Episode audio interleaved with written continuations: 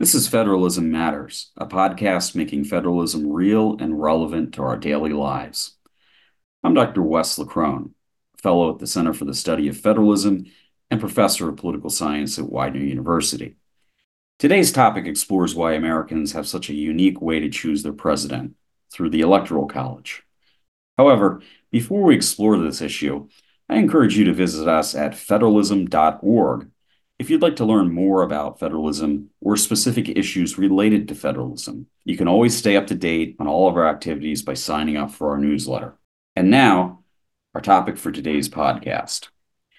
The United States has a unique method to elect its president, the Electoral College. Through this institution, the founders combined principles of democracy and federalism to choose the chief executive. What's the theory behind the Electoral College? How does it work in practice? What are criticisms of this method of choosing the president? We'll explore these questions in today's Federalism Matters podcast. I'm joined by Dr. Troy Smith, fellow at the Center for the Study of Federalism and professor of political science at Brigham Young University, Hawaii. He recently authored a Federalism Digest titled The Electoral College Combining Democracy and Federalism, which we'll discuss today. The full report is available at federalism.org. Dr. Smith, welcome. Thank you, Wes. It's good to talk to you again. Thanks for the opportunity to talk about this very important institution. Great to have you back. Let's start by defining some terms that are often difficult to understand and, frankly, sometimes blur together for many people. You discuss the Electoral College in relation to the concepts of a Republican form of government and of democracy. What do we mean by those terms? Democracy, generally speaking, means popular government, which means the government derives its power from the people, is accountable to the people, and serves the public good. Democracy can also have specific meanings for example, direct democracy, which is what was practiced in ancient Greece. It means the citizens vote directly on all laws and policy. In contrast, a representative democracy like the United States has citizens vote for representatives, and it's the representatives who then vote for the laws and policies. They represent the people in the institutions like Congress or the city council. Another form of democracy is majoritarian democracy. Under this system, Decisions are decided by a vote, and the majority, the side with the most votes, wins. The problem with majoritarian democracy is the majorities can be tyrannical. They can adopt laws and policies that tyrannize the minority. This is something that America's founding fathers were very aware of and concerned about. They'd experienced it under the Articles of Confederation. They wanted popular democracy but not majoritarian democracy. They wanted representatives who would take the sense of the people, but not the passions of the people. They wanted representatives who would use their best judgment to identify and promote the public good rather than simply majoritarian interest. So the Constitution creates a popular democracy, but it creates non majoritarian elements to prevent tyranny and protect the people, especially the minorities. The founders debated a number of methods of choosing the president at the Constitutional Convention. Before we talk about the Electoral College, what other options were on the table and why didn't they choose those options? The method for selecting the president was a real problem for the founders. Remember, a big problem at the Constitutional Convention was the power difference between the big and small states. Under a majoritarian democracy, the big states with the large populations would win probably most of the votes, at least where that was the issue. The founders solved that problem in the legislative chamber with the Great Compromise, which is where they created the legislature into two chambers the House of Representatives, elected by the people, and the Senate, which represented the states states. So that's that solved the problem for the legislative branch, but it didn't prevent the problem in the presidential branch, where large states would dominate the presidency. In addition to the large state, small state dispute, there were also divisions between the North and South and rural urban areas, which could also result in majority tyranny. So the challengers faced that problem in electing the president, and they devised a system. They wanted a system where the president represented the entire country, not just powerful segments within the country. A couple of propositions or proposals they suggested for how to do that was to have the governors elect the president or to have state legislators choose the president. The one that got the most attention was having Congress select the president. They ultimately rejected that because they realized that would violate the principle of separation of powers and make the president dependent on Congress. In the end, they created a very unique process for selecting the president that they felt accomplished accomplish the goal of getting the president to represent the entire country or the vast majority of the country rather than powerful segments within the country. Those are some of the uh, the alternatives that we come up with. That brings us to what became known as the Electoral College. It's very unique to the U.S. What's this unique kind of institution all about, and what were the founders thinking when they came up with this concept? So this is kind of a convoluted, complex process. We can break it down into three steps. First, on the first Tuesday of November of a presidential election year, the citizens in each state vote not for the president or presidential candidates, they vote for a slate of electors, a group of people who are dedicated to one presidential candidate. The second step is those electors who are elected by the people in their state gather together in the state capital in December and vote for an actual presidential candidate. Their votes are then sent to Washington, D.C., to the House of Representatives. The third step in January, the House of Representatives counts those votes and the official winner of the presidential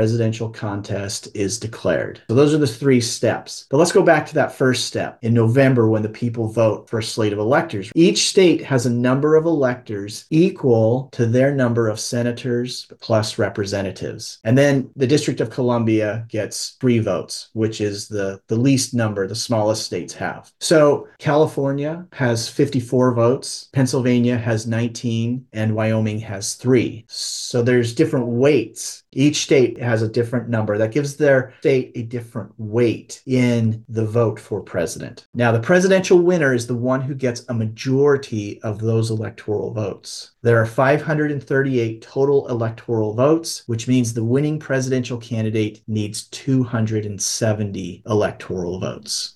So, this is a federalism podcast, and you titled your Federalism Digest The Electoral College Combining Democracy and Federalism. Can you explain a bit more about why federalism is such an important aspect of the Electoral College? The Electoral College is a federal electoral system because presidential candidates win state by state. In contrast, a majoritarian democratic method would select the president by whoever got the most votes from the people overall. So it is federal in the sense that it's done by state, but it's also democratic because it does have that majoritarian principle. The, the winner is the one who gets the most votes, but it's modified a bit to equalize, better equalize the votes votes between the large and the small states, rather than giving the large states an overwhelming influence. Let's move a bit beyond theory into practice. How has the Electoral College affected American presidential elections? Would the presidency really be any different if we had a popular majority vote to choose?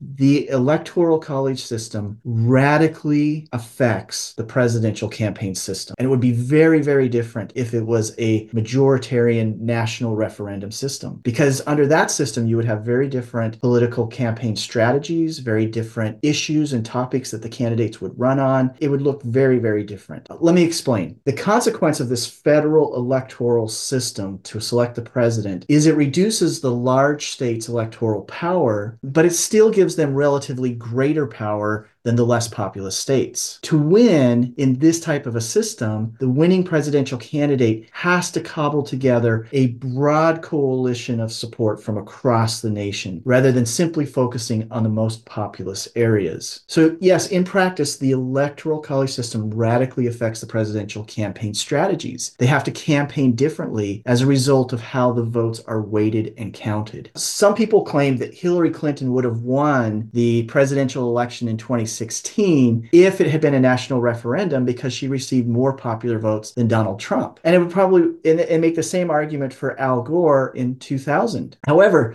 we have to recognize that if the presidential election were based on who got the most popular votes, the campaigns would campaign very differently. The candidates' positions would be radically different. And even the party composition would be radically different than how it currently is. So, who could say who would actually win in those elections? Elections if the electoral system were radically different, because everything that goes along with that would be radically different. So there, the whole concept of having swing states will be right out the window. Right, and that's one of the arguments against the electoral college is it gives these swing states um, they get to decide who becomes the president. But in any type of electoral system, you have swing votes. You have those who are in the middle who are going to decide who wins or loses. So, yes, you have swing states under the Electoral College. Those happen oftentimes to be the moderate states or those states with a balance between Republicans and Democrats. Democrats. If you went to a national referendum, there would be swing voters who would play the same sort of role in the system. You, you can't, if you're going to have elections, you're not going to, unless you have a totally polarized country and nobody in the middle, and even then, you're going to have uh, swing votes of one form or another. We do live in a polarized country. Given the current political divide in the US, you know, combined with you, you, just mentioned the elections of 2000 and 2016, where the Electoral College uh, was the deciding factor in who became president. You know, there's been a serious amount of criticism of the Electoral College. Can you explain why some people would like to change the system? Yeah, there's been a lot of uh, proposals uh, over the years for changing the Electoral College system. Some of that's very practical, pragmatic. They think that their group would have more advantages under one system. But there's also a principled case to be made against the electoral college system, and that's that it is undemocratic in the sense that democracy is defined as majoritarian democracy, and the principle of democracy is one person, one vote, which is every person should have a vote and every vote should count equally, which fits part of that American ideal going back to the Declaration of Independence of equality, that all humans are created equal. So that equality is an underlying principle, and, and there's a sense that the electoral college violates that. They want that one person, one vote, which would be a national referendum. The problem with that is, again, majoritarian democracy can result in majority tyranny. And under a national referendum, most of the population lives in urban areas and would have be highly favored to the presidential candidates would run on an urban strategy and neglect the other interests that are very relevant within the system. So, in a way to counter, to, to, to maintain that democracy, democratic system, but to counter the overwhelming majorities, the founders came up with the electoral college system as a way to force presidential candidates to build a broad coalition across the country. Another problem with the electoral college system is that under our current systems, 48 states have what are called winner takes all elections. Under these conditions, under these laws, the presidential candidate who wins the state electoral votes wins all of the electoral votes. So if a person wins by one vote in California, they get all of California's 54 electoral votes. And in states where one party clearly dominates, the members of the minority party may not turn out to vote for president because they're like, what's the point? My vote isn't is going to be overwhelmed by the others, and there's not going to be no votes from my state for my candidate. So, how many Republicans in California and how many Democrats in Texas don't turn out to vote because they know that their presidential candidate isn't going to get any votes uh, in their state, or most likely not going to. So, a popular vote for president, some believe, would encourage more people to actually turn out out and vote. Do you think there's any chance that we'll see the Electoral College replaced in the near future? There are a number of proposals to change the presidential selection system. Most of them are seeking a some form of a national referendum. One of the more interesting ones that's gaining a fair amount of momentum is the National Popular Vote Interstate Compact. And this is a way to change the, the, the system for electing the president from the Electoral College to a national referendum without a constitutional amendment. It's really actually quite ingenious how they've put this together. So, so far, 16 states and the District of Columbia have signed on to this interstate compact. That's 205 electoral votes. Remember, the winning presidential candidate needs 270. So, what this compact does is it says that when enough states have signed on to the compact to equal 270 votes, this will take effect. And the effect is, is that each of those states will give their electoral votes to the candidate who gets the most popular votes. So, this would be a way to bypass the Electoral College, implement majoritarian democracy,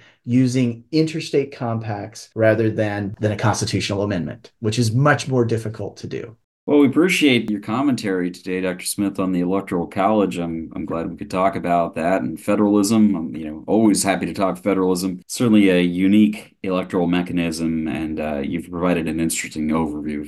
Thank you very much for being here with us. Thanks for the opportunity to talk with you, Wes.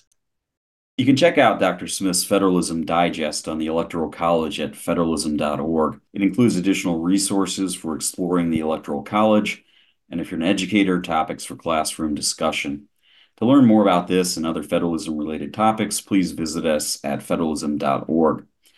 Of course, there's a wealth of other information about the American federal system at federalism.org, including the option to subscribe to our newsletter to be notified of future podcasts and reports. Thank you for joining us for this episode of Federalism Matters. And remember, federalism balances self rule and shared rule.